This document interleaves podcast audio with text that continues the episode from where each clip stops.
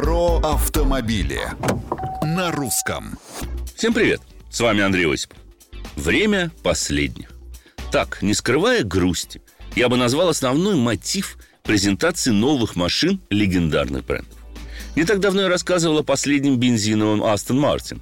И сегодня пару слов о последней бензиновой Альфа Ромео. И моей 33 страдали, и все 33, как несложно догадаться, запланированные к выпуску экземпляра, уже проданы. По сути, эта модель – современная интерпретация одноименного суперкара 1967 года, который, в свою очередь, была дорожной версией настоящего гоночного автомобиля. Поэтому интерьер лаконичен, баранка без единой кнопки, а органы управления второстепенными функциями вынесены на центральный тоннель и размещенные под потолком консоль. Не менее примечательно, что для новой Альфа-Ромео предложат два типа силовой установки. Я бы сказал олдскульную и модерновую. Старая школа – это бензиновый трехлитровый V6 с двумя турбинами мощностью 620 лошадиных сил.